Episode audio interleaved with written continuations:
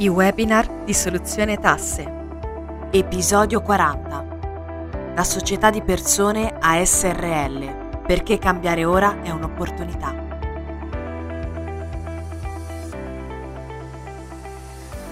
Eccoci qua, ciao a tutti, benvenuti a questo nuovo webinar organizzato da Soluzione Tasse, è un piacere come sempre essere qua con voi. Per chi non mi conoscesse sono Gianluca Massini Rosati, sono il presidente e il fondatore del gruppo Soluzione Tasse e Soluzione Tasse è ormai una grande azienda di consulenza italiana, siamo ormai quotati anche alla Borsa di Milano è un'azienda che si occupa sostanzialmente di aiutare le piccole e medie imprese in una serie di fronti. Quello di cui parliamo oggi è principalmente proprio quello fiscale. Noi abbiamo un pool composto da commercialisti, avvocati, consulenti del lavoro, abbiamo anche un ex capitano della Guardia di Finanza che collabora con noi e aiuta, aiutiamo sostanzialmente gli, gli imprenditori e le piccole e medie imprese a gestire così, diciamo, il loro rapporto con il fisco, a ridurre il carico del fisco e a proteggere il patrimonio. Questo è un po' il nostro, diciamo così, il nostro core business, lo facciamo eh, chiaramente con, con questi pool professionisti che porta anche nelle piccole e medie imprese quegli strumenti che solitamente sono utilizzati soltanto dalle grandi aziende, dalle grandi magari multinazionali, quindi una serie di strategie anche di pianificazione fiscale che sono di solito solo appannaggio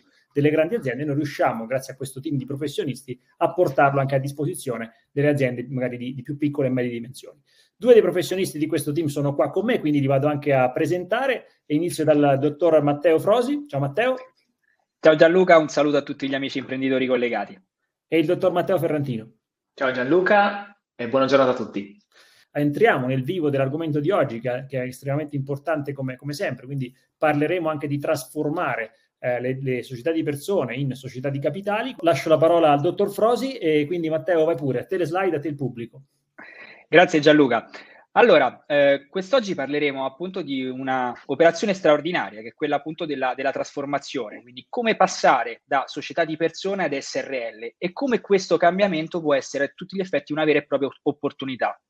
Questo perché come vedremo nel corso del, del, webinar, avremo la possibilità di proteggere maggiormente il nostro patrimonio e anche ottenere maggior liquidità. Questo grazie alla pianificazione fiscale, quindi avere un carico fiscale inferiore. E soprattutto possiamo mettere eh, in protezione il nostro patrimonio non, so, non soltanto dall'attacco appunto del, del, fisco, ma anche da tutti altri elementi ormai di carattere macroeconomico come quelli che stiamo vivendo in questo, in questo, momento, quindi gli aumenti che riguardano la luce, il gas, le materie prime, senza ritornare poi al solito discorso della, della pandemia.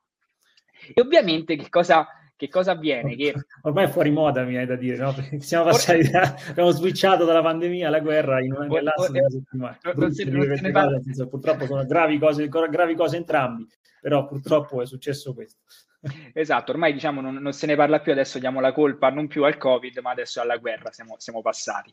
Però proprio in, questo, in queste situazioni eh, riuscire a portare avanti il nostro progetto imprenditoriale con la corretta forma giuridica ci permette ovviamente di eh, gestire le cose in maniera più tranquilla, ma soprattutto più performante. Questo perché? Perché innanzitutto abbiamo la possibilità appunto di inserire una serie di elementi, come abbiamo detto, quali la pianificazione fiscale e la protezione patrimoniale, che per esempio nel caso delle società di persone è veramente, veramente difficile fare. E perché diventa quindi un'opportunità farlo oggi? Farlo oggi innanzitutto è un'opportunità perché ci permette innanzitutto a, di rimediare a errori del passato. Eh, spesso mh, ci capita anche in consulenza che ci troviamo di fronte eh, imprenditori che magari hanno ereditato le società e quindi magari hanno la, l'azienda di famiglia costituita tanti anni prima sotto forma di società di persone, ma perché probabilmente all'epoca il contesto anche economico suggeriva quel tipo di, di società. Oggi però le cose sono cambiate, non possiamo pensare di fare impresa oggi come la facevamo 50 anni fa i nostri nonni. E pertanto diventa una vera e propria opportunità avere la possibilità di cambiare nostra forma giuridica, quindi passare da una società di persone ad una società di capitali. Ma soprattutto la domanda che ci dobbiamo fare è perché farlo ora? Perché in questo momento? Beh, farlo ora significa farlo in una situazione probabilmente che noi definiamo in bonus. Una situazione quindi non ha, dove non ci sono delle pendenze che possono quindi mettere a rischio il nostro patrimonio. Cosa che nel corso diciamo, del, del, del, del, prossimo periodo non potrebbe essere garantita, perché ecco, l'aumento delle, delle, mm, delle materie prime, quindi dei costi eh, relativi alla, alla, gestione ordinaria a questo punto della, della società, eh, potrebbe appunto eh, gravare eh, sull'economia della nostra, della nostra società. Eh, magari ci potremo trovare di fronte a una situazione in cui i costi diventano troppo alti rispetto a quello che riusciamo ad incassare. O peggio ancora, potremo trovarci anche in una situazione in cui magari il nostro eh, cliente principale va in difficoltà, va in crisi e non riesce magari a pagare le nostre fatture. Quindi capite bene che ci troviamo di fronte a un periodo che pensavamo stesse terminando, perché tutti quanti abbiamo detto dopo due anni di pandemia finalmente ci, ci stiamo avvicinando al ritorno alla normalità. Ora però abbiamo trovato diciamo, un, altro, un altro elemento, si parla appunto di, di, guerra, si parla comunque di un aumento di tutte le spese delle materie prime. Capite bene quindi che fare una scelta in questo momento che ci permette di mettere in sicurezza il nostro patrimonio è riuscirla a fare senza appunto avere il rischio che possa essere comunque poi attaccato oppure che possiamo essere accusati in qualche maniera di aver fatto questa operazione volutamente perché magari già avevamo in corso delle, delle procedure oppure delle pendenze. Detto questo, quindi Scusate, ho un leggero ritardo sulle, sulle slide, perdonatemi. E Prima però ecco, di andare un pochino nel, nello specifico diciamo, della, della, dell'operazione, quindi della trasformazione in sé, però dobbiamo fare un pochino un passo indietro. Su questo quindi chiedo il supporto di Matteo perché cerchiamo di capire da qual è, qual è il punto di partenza. Quindi quando parliamo esatto, di società di persone, quali sono le caratteristiche essenziali? Fatta quindi la premessa del collega Matteo, cerchiamo di capire un pochino meglio, mm, insomma, in che ambito siamo quando parliamo di società di persone, di SaaS o SNC.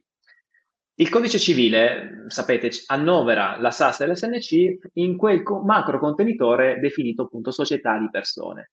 In questo contenitore eh, le società che prevalentemente vengono utilizzate per svolgere attività professionali di imprese sono le SAS e le SNC. Vediamo quali sono le differenze tra queste due tipologie di forme giuridiche. La SAS, la cosiddetta società in accomandita semplice, prevede sostanzialmente due forme di soci. Quindi esistono due tipologie differenti di soci.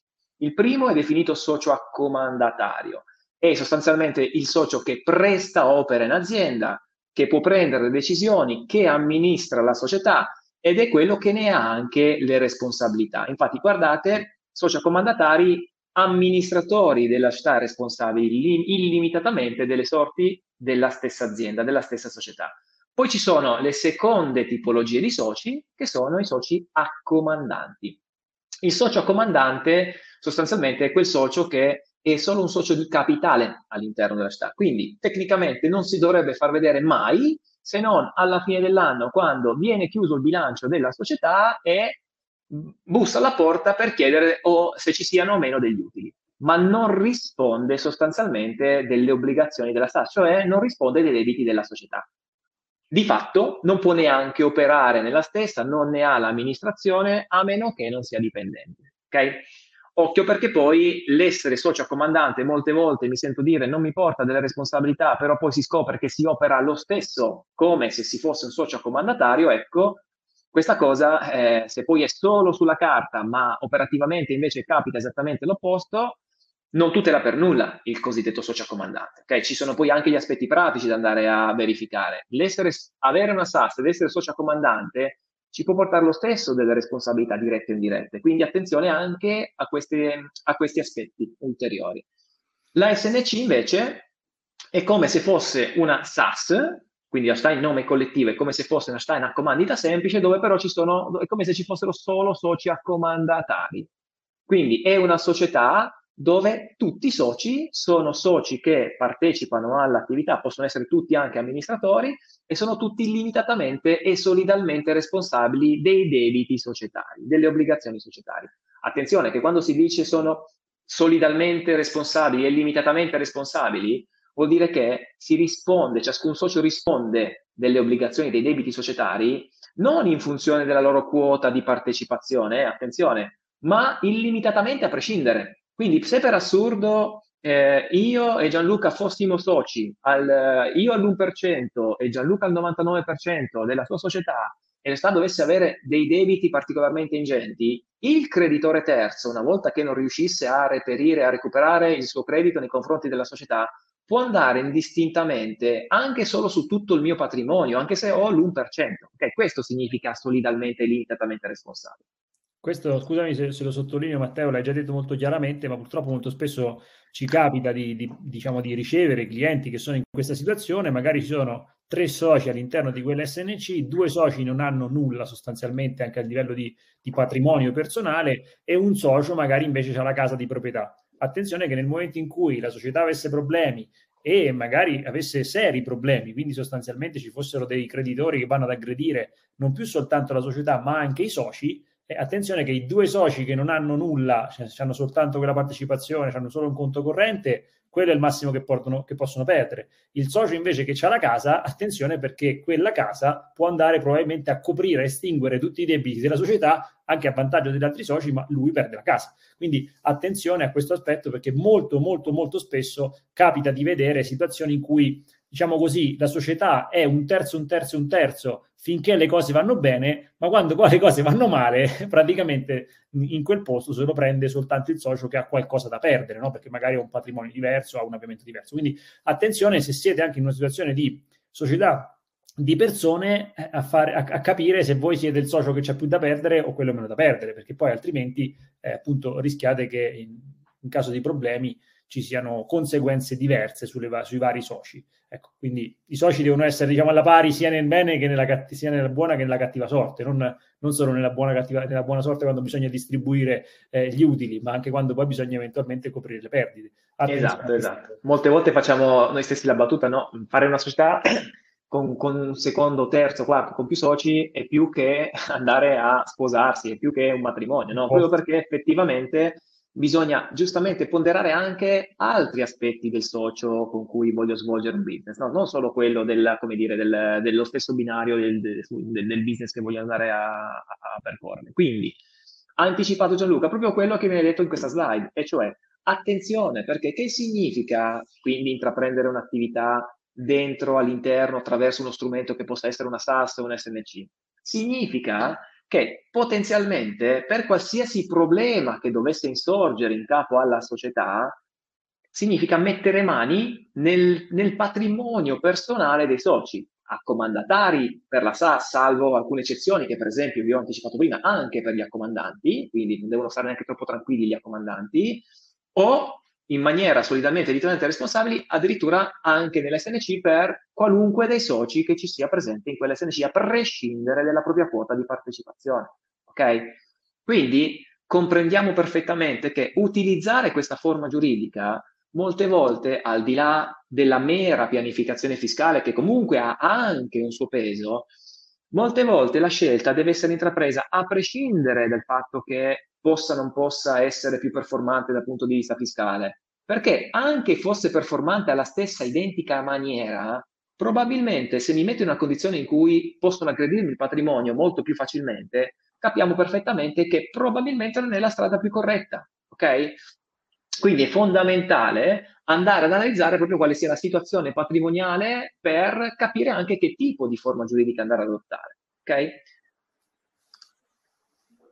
Capiamo invece perché appunto possa essere importante effettuare questo cambiamento, quindi passare da una società di persone, quale la SAS o l'SNC, a una società invece che ci tutela di più dal punto di vista patrimoniale, quindi per esempio un SRL.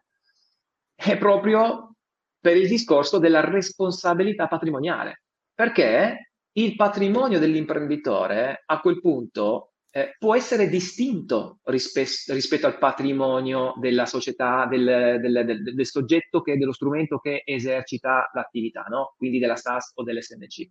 C'è proprio un, una divisione tra imprenditore e soggetto giuridico SRL che esercita l'attività.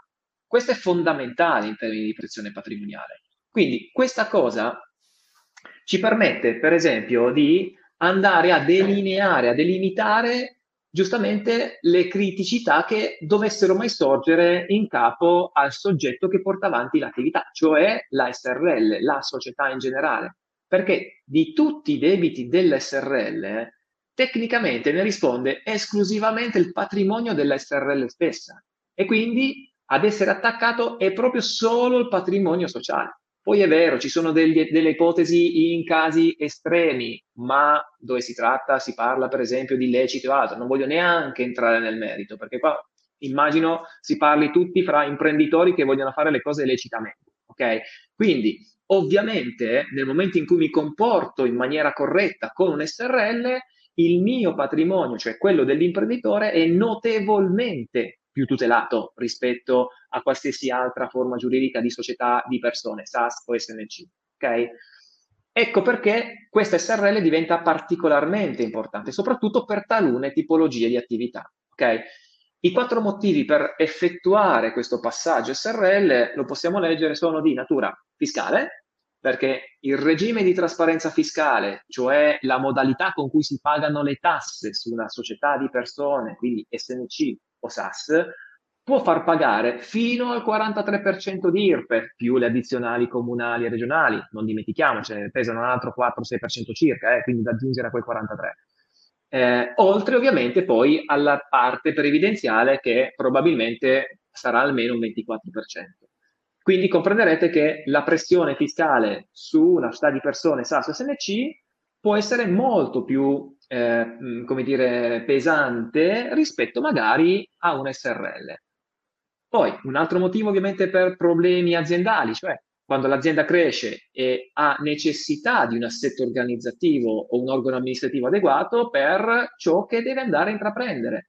Quando si, si nasce in termini proprio di, di attività, sappiamo che magari si cerca di essere un po' più snelli. Perché? Perché giustamente le dimensioni sono di un certo tipo. Man mano che poi passa il tempo, questa attività cresce, cresce, cresce ed è chiaro che anche per questioni organizzative magari è opportuno che il mio assetto migliori e sia più adeguato. Ecco perché magari può intervenire proprio un SRL anche in aiuto di questo. Okay? Dopodiché, l'altro motivo è per respons- la responsabilità civilistica. Quindi l'aumento delle dimissioni ehm, eh, e il patrimonio del socio deve essere tutelato per evitare appunto che in caso di danni, in caso, come dire, è di dover tirare il paracadute, che questo paracadute non ci aiuti, quindi fare in modo che il patrimonio sia ovviamente tutelato, ok? Nel maggior e nel miglior modo possibile.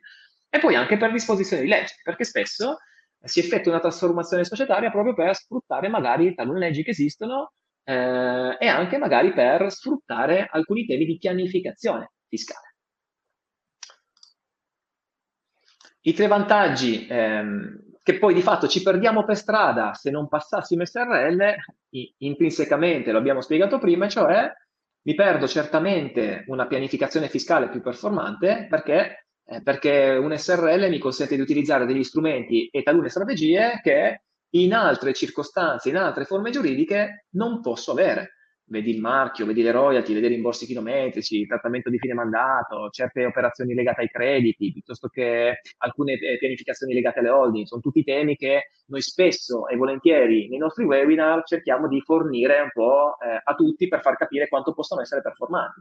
Tutte queste strategie permettono di abbassare il peso delle tasse e, e queste strategie non sono applicabili a un SNC o una SAS o comunque avrebbero un impatto completamente diverso. Okay? L'altra cosa che mi perdo per strada, abbiamo capito, è la riduzione del rischio di impresa, perché in caso di morosità della STA, cioè se non ho più soldi per fare pagamenti o non dovessi farli per qualche motivo o ragione, anche solo temporanea, a rispondere di quei debiti eh, direttamente oltre che la società, eh, l'imprenditore se non ho un SRL. Quindi mi perdo la possibilità di essere più tutelato, di tutelare il patrimonio dell'imprenditore. Okay? E poi, come avete capito, anche per motivi proprio fiscali oggettivi. Perché? Perché la tassazione in un SRL è in capo direttamente alla sua stessa, a differenza invece della SAS e dell'SNC, e la stessa SRL che vivendo di luce propria paga le sue imposte, le sue tasse, cioè l'IRES al 24% e in alcuni casi addirittura non paga nemmeno l'IMS, magari in alcuni casi ben pianificati. Poi vorrei per piacere far sì che non senta più uh, le cose che ogni tanto mi giungono all'orecchie, cioè questi falsi miti dove mi, mi, si viene a dire ma no, ma l'SRL non mi conviene per questo piuttosto che per questo, quest'altro motivo. Ne cito due, e cioè conviene solo a fatturati alti, dove solo chi fattura milioni e milioni di euro sostanzialmente pare abbia questa, come dire, queste agevolazioni poter, da poter sfruttare su SRL. Assolutamente no, non è così. Anche per fatturati, fatturati medio-bassi, eh, si può beneficiare di pianificazioni fiscali, quindi di vantaggi fiscali che sono accessibili a un SRL di quelle dimensioni e non magari a società di persone. Considerate che la nostra società è specializzata in questo, ve l'assicuro, quindi di fatto eh, eh, portiamo proprio l'esempio noi stessi di quello che si può fare su queste SRL anche con redditi medio-bassi. E poi un'altra delle cose che mi sento ogni tanto dire è i costi di gestione di SRL sono particolarmente alti e quindi costa troppo, è difficile. Costa poco di più di altre forme giuridiche, eh? perché il tipo di contabilità non è che sia completamente diverso o vada a richiedere un impegno così elevato da stravolgere a livello di costi eh, quella che è, come dire, la burocrazia aziendale. Assolutamente no.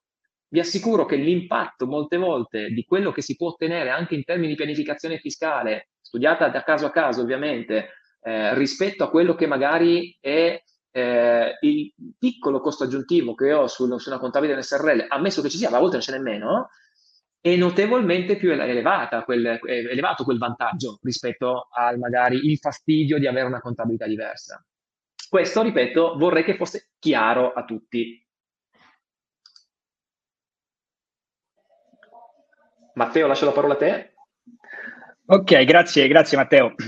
Abbiamo chi- capito diciamo, quali sono le caratteristiche essenziali fra uh, della SRL così come delle società di persone. Capiamo ora come effettuare questo passaggio. Faccio una precisazione. Qui stiamo parlando di trasformazione da società di persone a società di capitali, ad SRL nello specifico. Abbiamo visto anche nella chat qualcuno che chiedeva, ma se ho una ditta individuale, come, come mi devo comportare? Allora, si può diventare SRL, eh, spesso si eh, utilizza erroneamente proprio il termine trasformazione.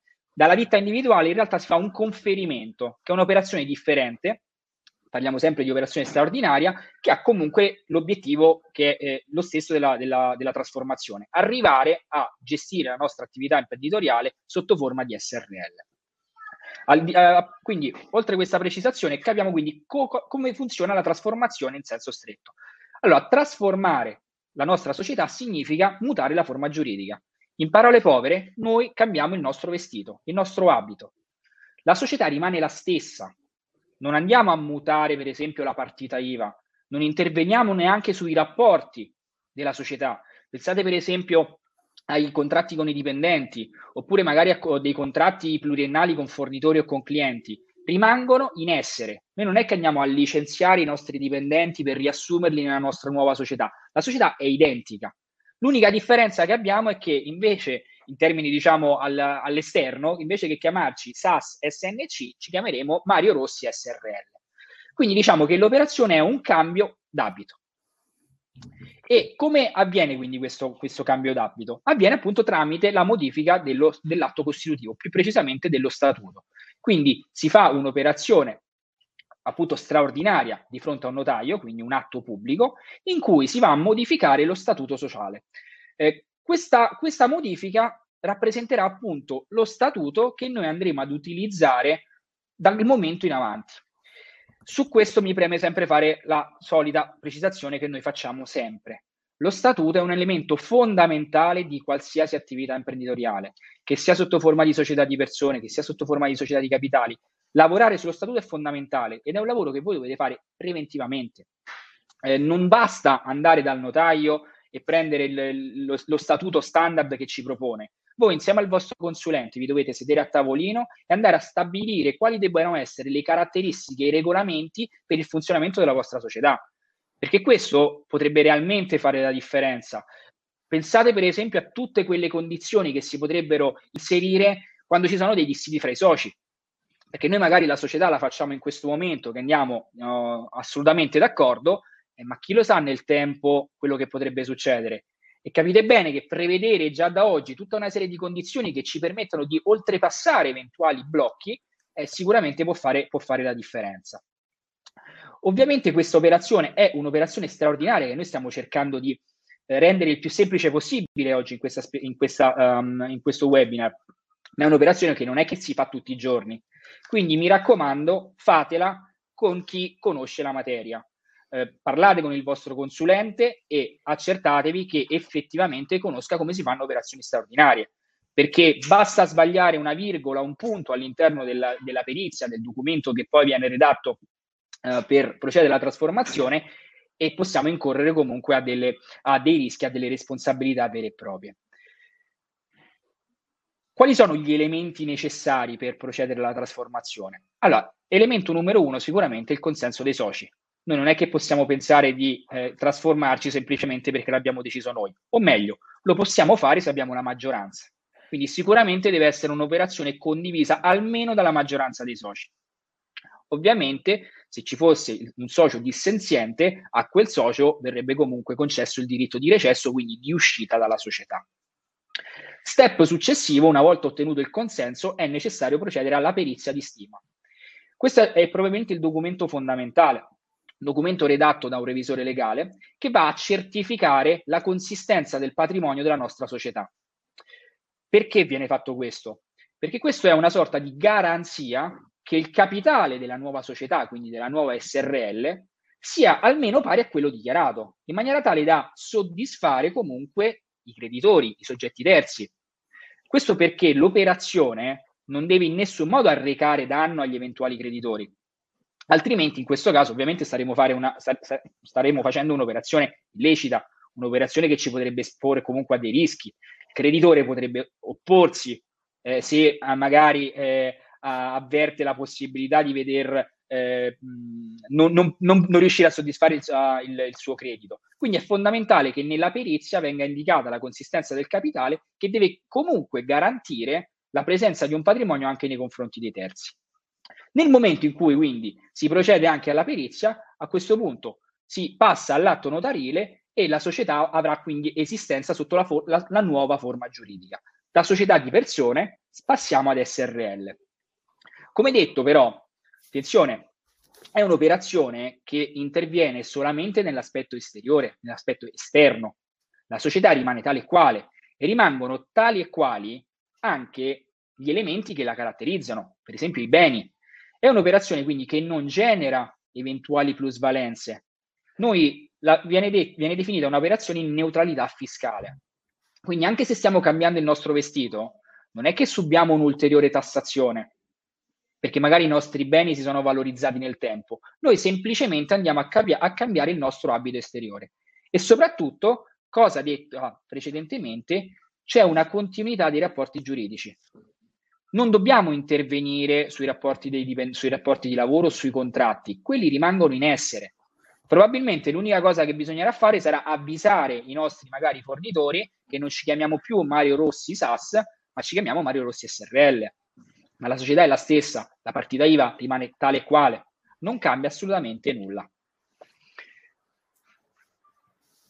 Quindi che cosa succede? Nel momento in cui arriviamo alla trasformazione effettiva, gli effetti principali sono innanzitutto in, in ottica della responsabilità, perché i soci che precedentemente erano illimitatamente responsabili, a questo punto vedono una limitazione della, responsabili- della loro responsabilità al capitale sottoscritto. Quindi ecco qui che c'è un passaggio, c'è una messa in sicurezza del patrimonio personale. Come abbiamo detto prima, come correttamente ha detto Matteo, sotto forma di società di persone, anche la nostra ricchezza personale è a rischio. Magari noi nel tempo, tramite i profitti della società, abbiamo fatto degli investimenti privati, magari abbiamo acquistato immobili, che oggi come oggi possono essere attaccati anche dal creditore sociale. Facendo questa operazione, quindi facendo questa trasformazione, noi mettiamo proprio un taglio netto. Quindi ciò che è societario rimane nell'ambito societario, ciò che è personale rimane all'interno del patrimonio personale. Ovviamente stiamo parlando sempre di situazioni lecite, non possiamo pensare di andare a sanare delle situazioni comunque con già delle pendenze in essere, perché questo non ci limita la responsabilità, continuiamo comunque ad essere responsabili. L'altro effetto che otteniamo è dal punto di vista della tassazione complessiva la tassazione in capo ai soci.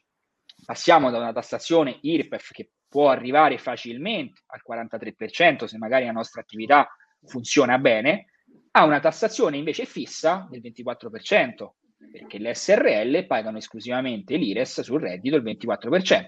Poi c'è il discorso dell'IRAP, ma sappiamo che con tutto un sistema di eh, sgravi e detrazioni sul lavoro dipendente spesso e volentieri si riesce anche a diminuire eh, il, il suo impatto. Quindi capite bene come anche a livello di risparmio le cose possono cambiare. Perché se noi iniziamo a ragionare nell'ottica che non tutto il prodotto aziendale lo spendiamo, non tutto il prodotto, quello che produce la nostra società viene poi realmente speso, capite bene che un conto è tassarlo al 43%, un conto invece è tassarlo al 24%. Noi riusciamo già semplicemente con questo passaggio a liberare della, della, delle risorse, a liberare della liquidità, che in un momento come questo può fare realmente la differenza. Che cosa avviene poi nel momento in cui si procede alla trasformazione? Dal punto di vista fiscale spezziamo l'esercizio in due parti. Quindi dal punto di vista anche della contabilità avremo una prima parte dell'anno gestito sotto forma di società di persone e una seconda parte dell'anno gestito sotto forma di società di capitali. Qui abbiamo eh, portato un esempio, abbiamo immaginato che il 20 del, luglio del 2022 si procede alla trasformazione, quindi avremo tutto il periodo primo gennaio 19 luglio sotto forma di società di persone e il periodo successivo, quindi 20 luglio 31 dicembre, sotto forma di società di capitali. E questa, attenzione signori, è una, cosa, una differenza molto importante, specialmente anche nell'avvicinarsi al periodo dei famosi acconti. Questo perché, come magari molti di voi già sanno, noi le tasse le paghiamo in anticipo. Noi le tasse le paghiamo nell'anno, ancora prima di sapere però quanto effettivamente andiamo, andiamo a fare. E quindi che cosa avviene in questo caso? Andando a spezzare l'esercizio, noi mettiamo un vero e proprio limite. Immaginate di fare una trasformazione in questo momento, quindi nel periodo di marzo. Noi avremo che il reddito personale, quindi il reddito della persona fisica, sarà solamente su tre mesi. Gli acconti che noi andremo a pagare quindi a giugno saranno rapportati ai soli primi tre mesi dell'anno. Questo significa che avremo potenzialmente già nel corso del 2022 maggior liquidità da reinvestire nella, nella nostra azienda, perché le tasse poi ci troveremo a pagarle nel 2023. Mi permette, di aggiungere una piccola, sì, scusami, mi permette di aggiungere una piccola cosa su quello che stavi dicendo per fare un po' di, di, chiarezza, no? Perché questo è molto importante in realtà quello che dici. Perché giustamente qualcuno dice, ok, faccio una trasformazione, poi i frutti, eh, come dire, di, anche dal punto di vista fiscale, i vantaggi che posso, che posso conseguire, li vedrò magari in futuro. In realtà non è così, perché se ho un'attività già avviata e quindi di fatto ho già versato magari degli acconti in precedenza, devo versare degli acconti e dei saldi adesso e quant'altro, eh, il, il, vantaggio dal punto di vista finanziario, cioè soldi che mi rimangono in tasca, è un, una risultanza immediata, perché appunto come stavi spiegando tu, nel momento in cui faccio questa trasformazione e quindi divido sostanzialmente l'esercizio in due, posso anche interrompere una serie di pagamenti di acconti e quindi magari quello che ho già versato nell'anno precedente come acconto è già sufficiente anche a coprire il saldo dell'anno precedente, quindi non dovrò più versare altre imposte regate all'anno precedente, ma non solo, non ho acconti da dare sull'anno in corso, quindi sostanzialmente poi io ho il vantaggio finanziario, quindi soldi che materialmente rimangono nelle mie tasche, lo vedo da qui a subito, da qui a, da qui a pochi mesi, quando poi sarei stato chiamato a versare gli acconti, magari a giugno si versano degli acconti e già lì in quel momento vedrò che gli F24 saranno molto più leggeri. Quindi il vantaggio fiscale non è che ce l'avrò soltanto in futuro, per come è creato di fatto il sistema fiscale italiano, li vedo eh, praticamente immediatamente. Quindi questo è, è una, come dire, ho, ho, voluto un attimo sottolinearlo perché è un aspetto senz'altro interessante, soprattutto per quelle eh, aziende, diciamo magari ancora di, di, piccole dimensioni, perché tendenzialmente le, le SNC, le SAS magari non sono ancora eh, aziende che sono multimilionarie in termini di, di ricavi, però magari c'è un SNC, una SAS che comincia a fare qualche centinaio di migliaio eh, di euro di, di, di, ricavi, magari ho anche qualche centinaio di migliaia di euro di, di, utili perché comunque ci capita di trovarle e quindi le imposte sono eh, chiaramente imposte importanti che posso da subito andare a, come dire, eh, bloccare, chiamiamole così, dal punto di vista anche finanziario, cioè di uscita di denaro. Grazie Gianluca, hai fatto bene a precisare e tra l'altro mi leggo anche a una, una tua considerazione sull'elemento finanziario, l'importanza dell'elemento finanziario nell'ambito della, dell'attività imprenditoriale.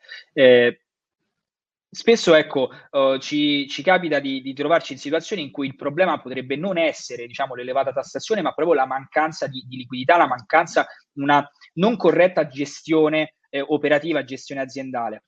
Ecco, poter intervenire con un'operazione straordinaria che in, in un sol colpo ci permette di proteggere il patrimonio, intervenire poi con la pianificazione fiscale e liberare risorse tramite questo meccanismo che abbiamo detto o del mancato versamento degli acconti e può fare veramente la differenza. Eh, spesso magari ecco, si fa alla rincorsa dei, dei prestiti, dei finanziamenti, dei finanziamenti bancari, in realtà tramite questa operazione è come se stessimo ricevendo un finanziamento. Un po' quello che magari si faceva anni fa con, con l'IVA, c'era un po' diciamo questo, questo, questo, sistema in cui magari si aspettava a versare l'IVA perché poi conveniva magari eh, fare la rateizzazione con una percentuale comunque bassa piuttosto che chiedere il prestito bancario. Ecco, capite bene che fare una scelta strategica di questo tipo può cambiare realmente le sorti della nostra, della nostra azienda. Ma una cosa importante però da, da dire è che non è la SRL la soluzione a tutto. Eh, correttamente anche nella chat leggevo che qualcuno diceva sì va bene ma io passo da SAS ad SRL però poi gli utili sono della società non sono più miei correttissimo perché non basta essere una SRL non basta trasformarci in SRL per aver risolto il problema questo perché una SRL se noi continuiamo a gestire la nostra società come facevamo precedentemente e la gestiamo allo stesso modo anche sotto la forma giuridica chiamiamola corretta il risultato potrebbe essere anche peggiore rispetto al punto di partenza. Un SRL, chiamiamola standard, arriva a pagare facilmente il 65 il 70% di imposte complessive, proprio per la ragione che ci hanno chiesto, perché poi dopo se io gli utili me li devo tirar fuori dalla società, devo quindi distribuire questi utili, vado a pagare imposte superiori rispetto a quelle che pagavo in precedenza. E questo avviene perché manca un elemento essenziale, allora sì, facciamo la trasformazione, diventiamo SRL, ma bisogna utilizzare i giusti strumenti di pianificazione fiscale, perché è tramite la pianificazione fiscale che riesco a intervenire sul carico fiscale complessivo, andando a ridurlo addirittura al di sotto del 30%. E attenzione, la pianificazione fiscale non basta farla oggi, cioè nel senso non è che la dobbiamo fare oggi e stiamo a posto per gli anni a seguire. La pianificazione fiscale è un sistema, uno strumento che deve essere utilizzato e deve essere poi tarato ogni giorno, quotidianamente. Noi pianificazione fiscale dobbiamo fare sempre, non basta farla una volta, imposto una serie di strumenti e poi abbiamo risolto le problematiche. Ogni giorno dobbiamo monitorare i risultati, dobbiamo monitorare quello che sta avvenendo, dobbiamo anticipare eventuali variabili, dobbiamo essere in grado soprattutto di programmare quello che dovrà avvenire nei mesi successivi andandolo però a rendere il più ottimale possibile per la nostra azienda. E qua abbiamo proprio un, un elemento numerico abbastanza, abbastanza, evidente, perché vi portiamo oh, un esempio di una eh, consulenza che abbiamo fatto in questi mesi, in cui appunto avevamo una situazione in cui una SNC voleva poi procedere al passaggio ad SRL. Quindi si procede alla trasformazione senza però intervenire dal punto di vista ehm, di pianificazione fiscale. Ecco, i numeri credo che parlano da soli. Inizialmente avevamo una situazione con una tassazione complessiva di 48.000 euro, si arriva con la trasformazione ad SRL a una tassazione addirittura più alta, 67.000 euro di tassazione complessiva. Qui considerate che l'utile di partenza erano circa 95.000 euro, significa che siamo passati da una tassazione del 51% a una, a una tassazione complessiva del 71% abbiamo fatto un danno inimmaginabile. Cioè, a questo punto, veramente fermiamoci, rimaniamo SAS, rimaniamo SNC se il risultato è questo. Però è anche vero che questo è un risultato che probabilmente si può trovare ovunque.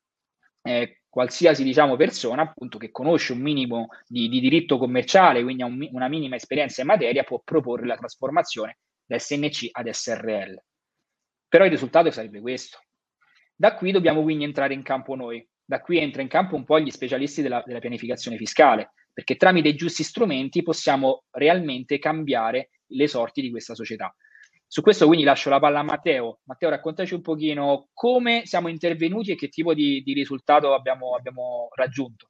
Ha individuato perfettamente qual è la variabile, e cioè se io mi preoccupassi solo di cambiare la forma giuridica, detto francamente, eh, non è che vada a risolvere i problemi della tassazione in generale. Certo, probabilmente almeno raggiungo la mia bella tutela patrimoniale, che certamente è importantissima, quindi lo ripeto, però se poi vado a disperdere tutto in, in tasse, che c'ho da tutelare se, se, se, non mi resta nulla, no? Quindi è opportuno che si vada anche poi a, ad attuare quello che si riesca in termini di pianificazione fiscale per poter far sì che si ottimizzi anche proprio tutto il processo di dispersione della liquidità in tassazione complessiva.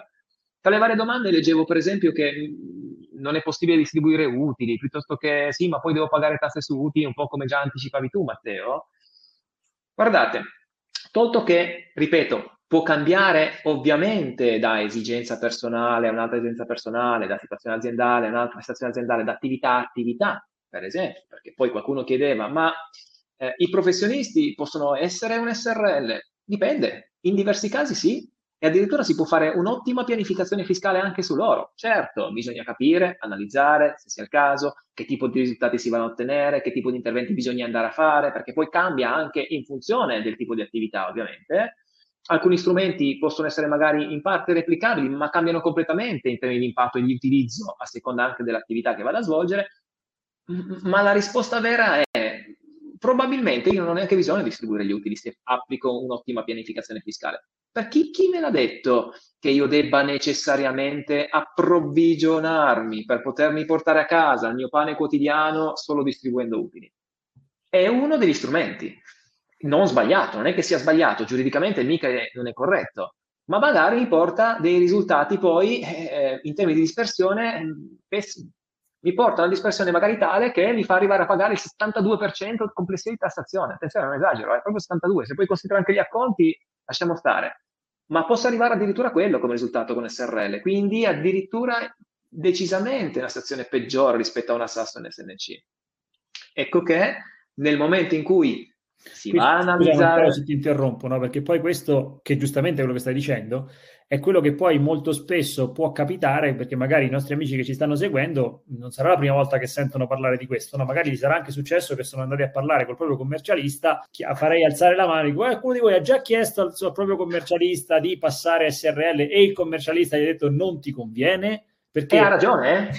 perché effettivamente quello che dice Matteo è così, perché se noi la guardiamo come mera trasformazione senza l'inserimento di una serie di strategie, che magari adesso andiamo a spiegare qualcosa in più, effettivamente ha ragione il vostro commercialista, cioè non conviene, perché se noi non applichiamo strumenti di, di pianificazione fiscale, il passaggio da SNC SAS a SRL è un vantaggio solo dal punto di vista patrimoniale, quindi potenzialmente ho un aggravio di, di costi solo per tutelare il patrimonio, che a volte per carità può, essere, può avere anche un senso, ci mancherebbe, ma grazie a questi strumenti che adesso vi andiamo ad accennare, perché poi so, cioè, per spiegare questi strumenti che stanno anche su questa slide ci vorrebbe un'ora per ognuno di questi, no? quindi adesso chiaramente vi diamo una panoramica su questi strumenti, però per farvi capire che in realtà con la giusta e attenta pianificazione fiscale non si ha il problema di peggiorare la situazione come magari comunemente molti pensano, purtroppo anche alcuni addetti del, del mestiere lo pensano, perché il commercialista che dice non ti conviene, eh, lo dice giustamente, ma perché non pensa agli strumenti che si possono applicare. Se noi andiamo ad applicare questi strumenti, ovviamente il vantaggio fiscale è anche particolarmente significativo e più è grande l'utile e più è significativo chiaramente il vantaggio fiscale a cui andiamo incontro. Scusa Matteo, eh, ho... Esatto, e, e lo risottolineo, non è il consulente, eh, i consulenti vi vogliono bene, eh, non è che vi dicono le cose per farvi un dispetto, è che giustamente, ripeto, in funzione di come eh, agirebbero con o senza pianificazione fiscale su quelle SRL danno l'esito in funzione di quello, non in funzione magari di tante altre cose che si possono andare a fare. Ok? Questa è la differenza poi vera. Guardate prima, questa situazione qui che prima mostrava Matteo è, è, è eclatante. Parto da 95.000 euro di utili, sia perché sia un SNC che sia un SRL, 95.000 euro di utili vuol dire che la mia SNC mi tassa alla fine complessivamente 49.000 euro circa. L'SRL senza sbagliare, eh, non è che stia sbagliando, pago 67.000 euro, quindi ben di più. E non ho sbagliato, non ho sbagliato i conti, non ho sbagliato nell'applicare, come dire, le regole. Le regole sono correttamente applicate. Non ho pianificato, non ho fatto, non ho utilizzato strategia di pianificazione. Questa è l'unica differenza.